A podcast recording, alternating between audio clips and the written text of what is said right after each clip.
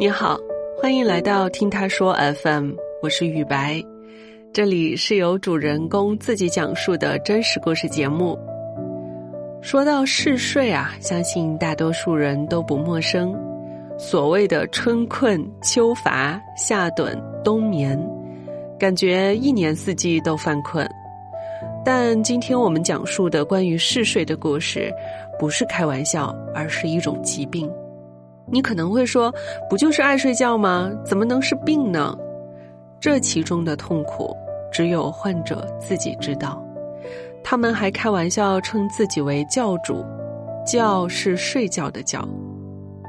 这种病名字叫发作性睡病，是一种罕见的睡眠障碍类疾病，表现为不受控制的嗜睡、猝倒。也会出现不同程度的睡眠幻觉、睡眠瘫痪以及睡眠紊乱，而这五大特征，教主鲍敏东全部都经历过。他个人的患病经历，也代表了绝大部分患者从发病到确诊的整个过程。发病以来，他都经历了什么？我们来听听鲍敏东的自述。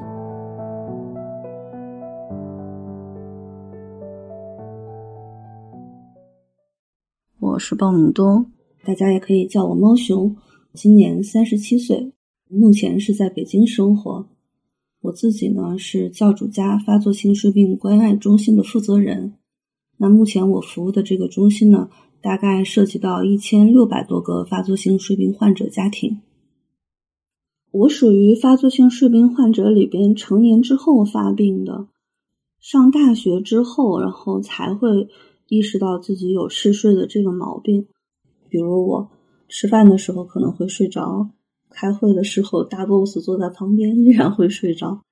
早上六点起床，可能到八点的时候我就会特别特别困，基本上抬不起眼皮。十点的时候可能又会，然后还没有等到吃午饭的时候，我就已经困得不行了。那个时候就一定要睡觉，哪怕是坐公交车、坐地铁睡过站这种情况。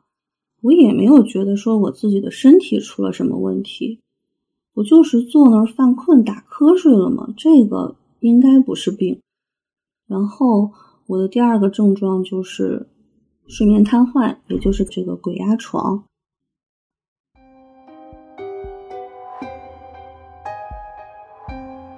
有一段时间完全不敢睡觉，甚至是很害怕天黑的到来。我印象最深的就是。有一次，我开着灯，然后不敢睡觉，但是摘了在床上，嗯，那会儿还想着说是不是可以熬一会儿，然后呢等到特别特别困了，就能睡一个特别踏实的觉了。但是刚靠在床上没一会儿，就进入到那种睡眠状态。虽然别人看上去可能我是在睡觉，因为我老公跟我讲说，我好像是在他身边。靠在枕头上，然后 很快就进入睡眠了。他觉得我就叫不醒，但实际上我那会儿真的是非常非常受煎熬，因为我的视线里边就是背景是暗红色的，然后有那种亮红色的人影，然后从床下爬上来，就要爬到我的身上。我想挣扎，想尖叫，但是这些都不管用。我知道我老公就在旁边，我也知道他在干什么，但是我就是动不了。后来是。就是极度恐惧，然后挣脱了那种症状。当我问我老公，我说我睡了多久，然后他就说你就是刚倒下有两三分钟，然后你就醒来了，怎么了？我就跟他讲，就是刚才发生的事儿。他也很无奈，因为似乎我在他身边，就是每晚都是被鬼压床。但是这个症状也没有让我引起重视，我只是会。像一些老年人讲的，或者说是不是你身体比较弱呀，然后抵抗力比较差呀，甚至迷信一点的说法，遇到什么脏东西了。鬼压床的频繁到来也没有引起我的重视，直到猝倒的发生，会让我意识到我的身体有一点点不一样。一开始只是我和我先生在聊天的过程中，两个人聊天比较开心。然后他一逗我笑的时候，我忽然间会觉得大脑里边有一种眩晕的感觉，很短暂，很短暂，可能还没有一秒钟，它就结束了。但是只有我自己知道，我的大脑好像和平常不太一样。当这个症状频繁的开始发生的时候，我就觉得说，是不是身体出现了什么问题，需不需要去看医生？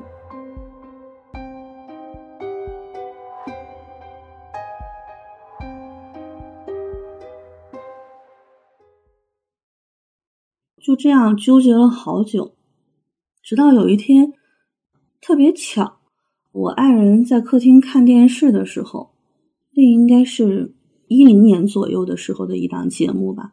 他说：“敏东，你过来一下，我感觉电视里边在说你这个身上的问题。”我还跟他开玩笑说：“我能有什么问题？”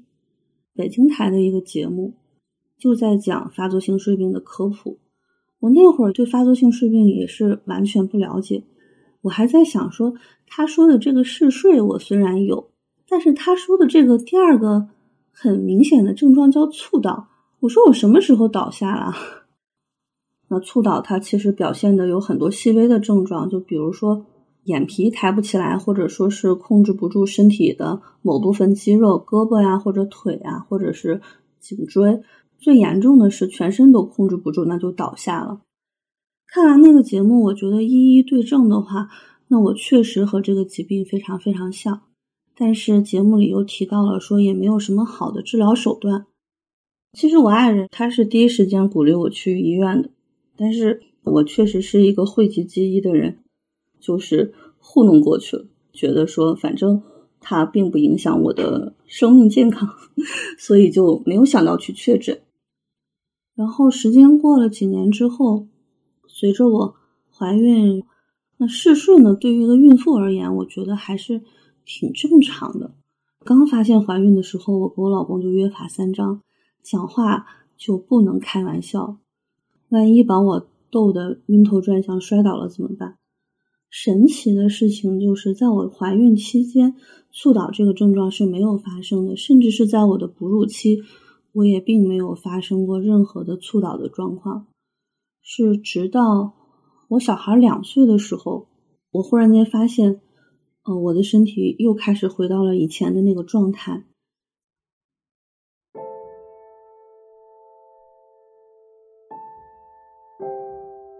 嗯，有一次我带着他去小区里边的邻居家做客，因为朋友同事都在一个小区嘛，带着小朋友去他们家里面玩，三个人在聊天，然后小朋友就在旁边聊着天聊着天，我的猝倒就发作了，而且是发作的相对严重一些的，就是那种很尴尬的眩晕感就来了，身体都控制不住，腿就软了，就瘫在那。就是猝倒之后就伴随睡眠瘫痪，然后等于是我在邻居家里面睡了大概有一个多小时，但是那种睡眠状况呢，然后又让我的两个朋友就特别害怕，因为他们觉得说，嗯，我似乎还能和他们聊天，但是我又看上去已经神志很不清醒，然后他们又没有办法帮助我，因为想扶我起来，然后但是又做不到，所以他们就帮我带小孩带了一个多小时。等到我彻底清醒过来之后，他们又把我送回家里，然后我婆婆就会问我说：“为什么回来这么晚呀？”老公也在说：“今天怎么带小孩出去这么久还不回来？说人家难道不休息吗？”我跟他们解释了一下，我说：“今天就是忽然间发作的非常厉害，然后忽然间就在人家家倒下了，然后在沙发上睡了大概有一个多小时。”然后这件事情之后呢，我基本上就被家人剥夺了 单独陪小孩的这件事情，他们不放心我一个人带着他出去，然后也导致了我以后很长一段时间带小朋友出去玩，也只能选择那种商场里边的密闭的游乐园，因为那样的话就是只有家长接的时候孩子才能出来。我就跟他讲说：“我说你在这里边跑，然后水就在那里，妈妈就坐在这里。”我说我这会儿真的是控制不了了，妈妈可能会睡一下，然后如果你要去上厕所，你就过来找妈妈。所以我闺女很小的时候，他就明白说，妈妈是可以睡在任何地方的人。我最开始只是没有办法跟他玩捉迷藏，逐渐的我发现，其实我连把他抱起来举高高，带着他转圈圈这些活动也没有办法开展。因为什么呢？我很怕忽然间双手无力的时候，他会在我身上掉下来，有一天我真的做了这样的噩梦，这个噩梦真的是吓得我一身冷汗。就梦里边，我真的是抱着他的时候，然后猝倒发作，然后小朋友掉到地上了。我觉得这个事情就太恐怖了，所以才想去确诊。我不想让自己的疾病来影响自己的生活，尤其是剥夺一个妈妈陪伴孩子的这个权利。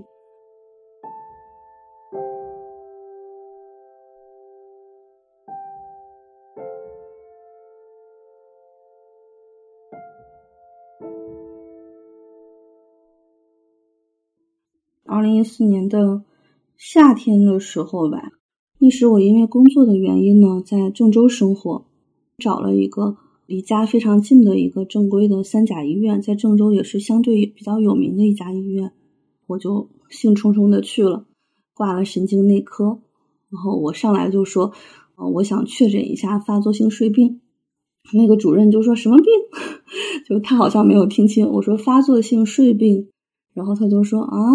那你是怎么知道这个病的？我就跟他讲说，我是在电视上看到的，我觉得我自己的症状都很符合。他说，那你就先办住院吧，住院检查一下。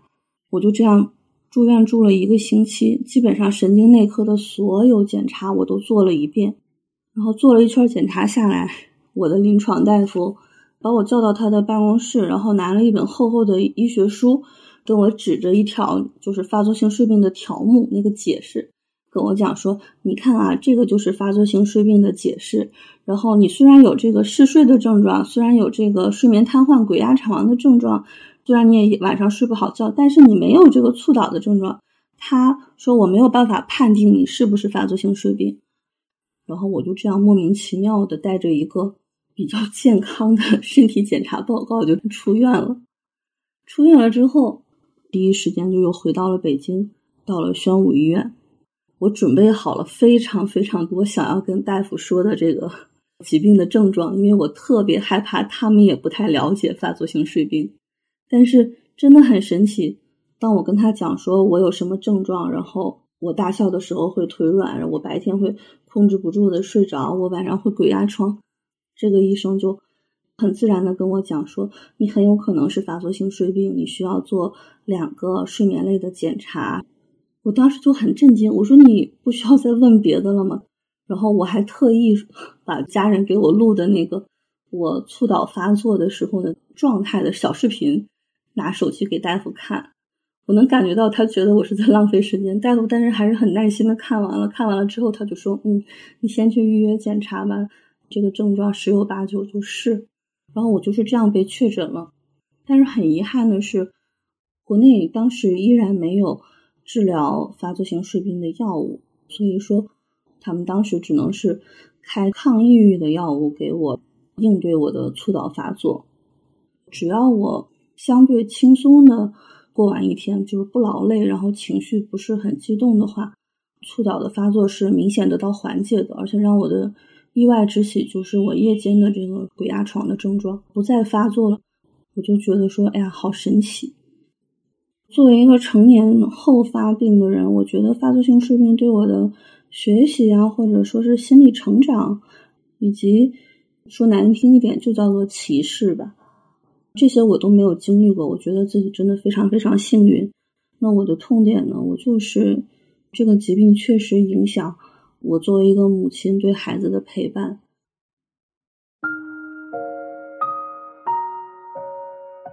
有的时候，小朋友很想出去玩，我就跟他讲说：“我说，那我们要等到周六周日，或者说是爸爸休假的时候，有爸爸在的时候，然后我再带你去远一点的地方玩。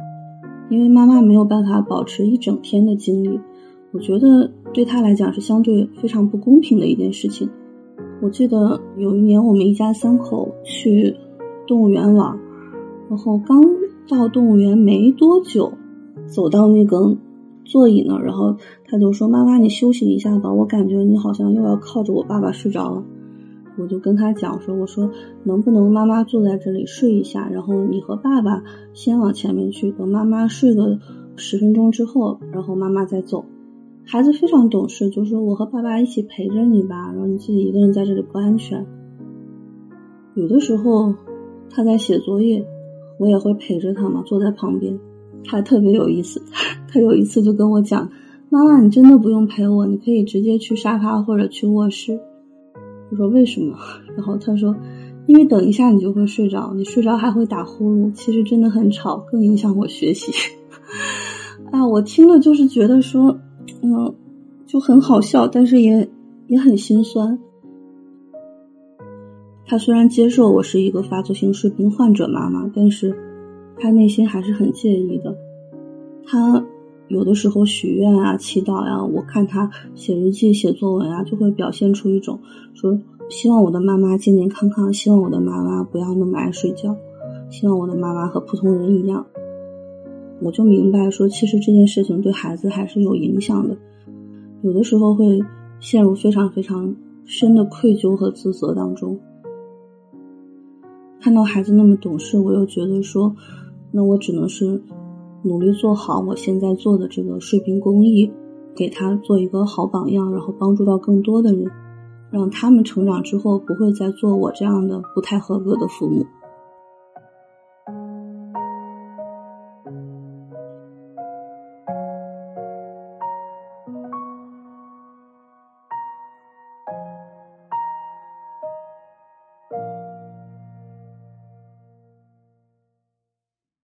是在二零一五年确诊的，确诊之后呢，就有的时候上网会搜索一下发作性睡病相关的信息。有一天我搜索到了一个账号，发现哎，原来有一个和我一样的人，我就特别激动，然后就加了微信，进入到了他的微信群。那个女孩其实对我影响也非常大，她叫阿培，她是在国外确诊的，她是属于从小就患病，一路上学一路睡的这种。据他自己回忆，他小时候都是被爸爸用绳子绑在摩托车后座上面，就因为怕他睡觉掉下去。回国之后，他就想找到中国的更多的发作性睡病患者。我就跟他讲说，那如果你准备做这个睡病公益的话，我说我可以做一个志愿者。他说好呀，那我们搞个公众号吧。公众号其实现在还没有人弄，那会儿微信群里边大概有个两三百人。一开始我就是做患者对接这一块儿。所以，我们一起办了一些线上的活动。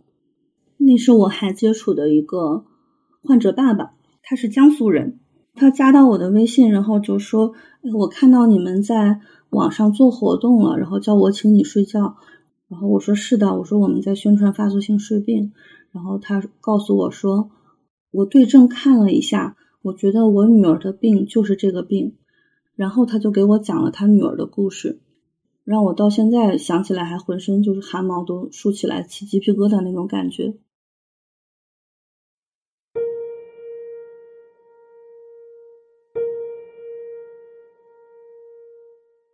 他说：“我女儿今年二十五岁，我要跟你讲的是我十年前的女儿。十五岁的时候，孩子就经常半夜惊醒，大喊大叫，会出现一些幻觉。”只发生在快要睡着和快要醒来的时候。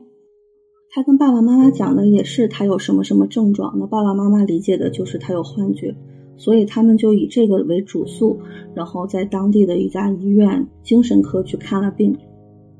那精神科的医生一听到说哦，这个小朋友有幻觉，又是正值青春期，就是理所当然的认为幻觉就等同于精神分裂症，这个女孩就被判断为精神分裂症。他就讲说，孩子确实表现的不正常。他说，那睡个觉怎么就说看到妖魔鬼怪了？然后他们也认为医生判断的很准确，就从来没有想过是误诊这一回事儿。这样一治疗就治疗了十年，吃了十年的镇静类的药物。他爸爸跟我讲，就是完全退学在家嘛，因为学校也没有办法要一个所谓的疯子在学校，觉得有安全隐患，而且。觉得说治病要紧，这个孩子他面对的，甚至是他家庭面对的这个社会压力、舆论压力，我觉得都是非常非常大的。他爸爸问我说：“那有没有什么地方可以看发作性睡病？”我当时给他介绍了上海的一家医院，然后那个医院最开始给的说辞是说：“那你孩子得病的时候年龄还很小，要不你去那个儿童医学中心吧。”到了那儿之后，嗯，那里的医生也非常非常有经验，就很遗憾的跟他讲，你十年前带着孩子来，他就是一个简简单单的发作性睡病，但是你现在带着孩子来，状况不一样了。且不说他吃了十年的药，就说他这十年所遭受的，他的症状已经真的伴有一些精神类的疾病了。那个医院对他也无能为力。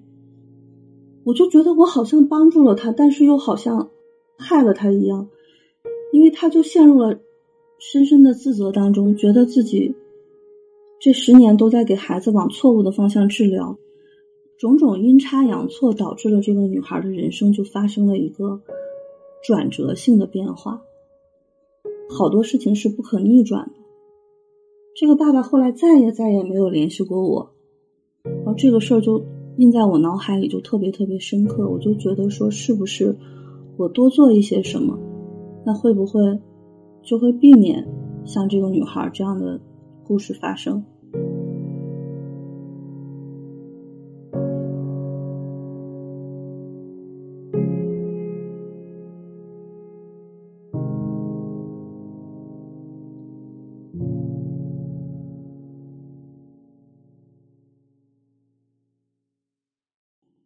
到一七年左右吧，阿培有了自己新的事业和生活，然后慢慢的这份教主公益就没有人来接手了。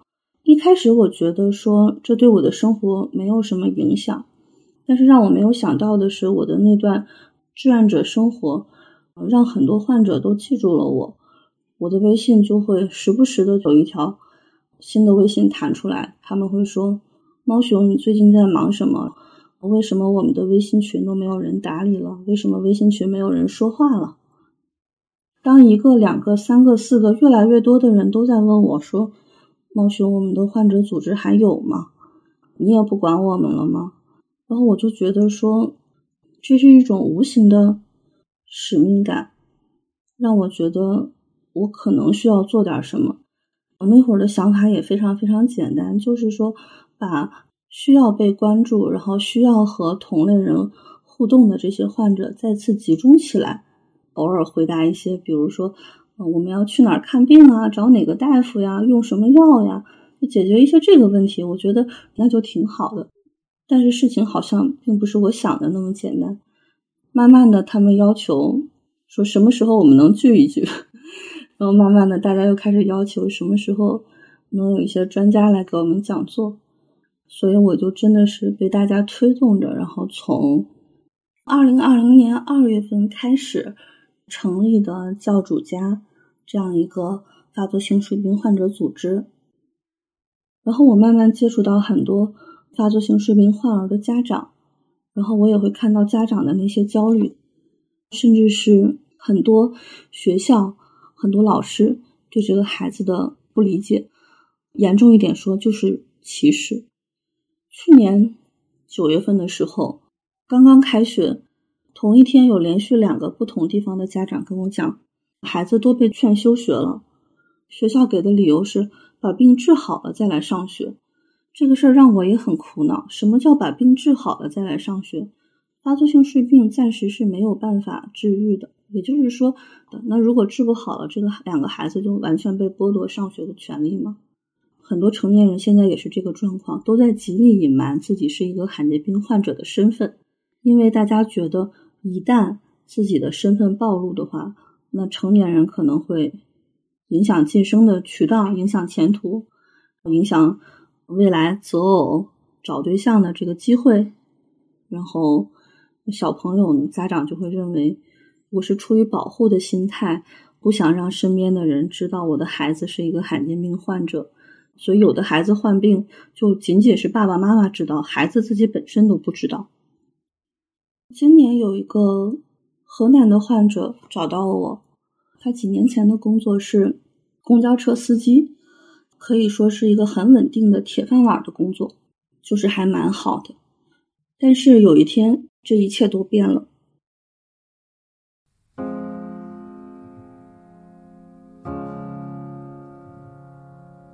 他在开车的时候发生了车祸，然后这个车祸就导致了一场人间惨剧，因为撞到的那辆车里边对方已经死亡了。当然，这个司机他也为此付上了沉重的代价，大量的赔偿让他自己倾家荡产，这个铁饭碗也保不住了，还因此坐了牢。出事儿那年，他媳妇儿刚给他生了一个大胖小子，就是本来应该是一个很和谐的家庭，但是由于这一场事故，导致了两个家庭的破碎。他入狱之后积极表现，然后算是。提前释放了，但是回到家就已经不再是记忆中的那个样子了。前两年他的媳妇儿也和他离婚了，然后目前他就处在打零工的这样一个状态。他当时不知道他是一名发作性睡眠患者，他只是意识到他自己有打瞌睡这个毛病。他也试图去医院检查过，但是他当地的医院没有确诊的水平，也对这个疾病一无所知。所以说，一切就都变了。这个成年公交车司机，他现在的状态依然不好。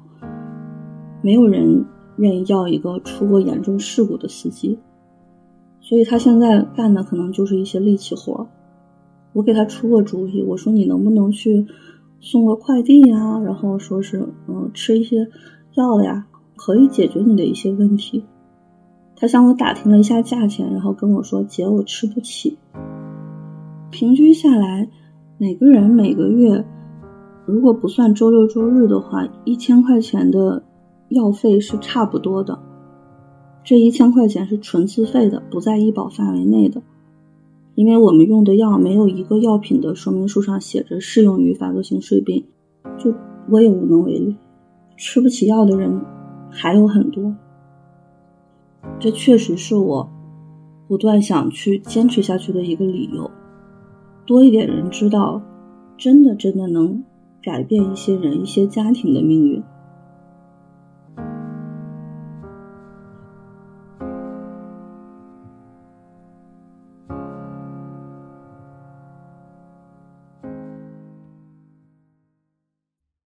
其实还是希望说。能让更多的潜在患者早一点去医院确诊，早确诊早治疗，其实对每一个患者的意义都非常重要，甚至可以说是改变命运的一次重要的机会。也希望说更多的普通人能够给予发作性睡病患者更多的包容。我们其实是在各种各样的情况下都在努力完成自己的工作，或者说自己的学业。不敢奢求每一个都遇到的人都能给予我们理解和包容，但请不要再给予伤害就好。我觉得这样就已经足够了。也许有一天社会会更加的开放、自由，更加的包容性强一些，那可能所有的睡病患者面对的机会都会多一些，也许更好一点。嗯，我们的国家的。医药企业研发出对症的药物，甚至是一些更先进的科技，可以把我们治好，那就更好。其实我觉得希望是一直要有的，无论别人怎么说我们，无论别人怎么评判我们，我们首先要接纳自己的疾病，与自己和解，然后才能更好的融入这个社会去生活。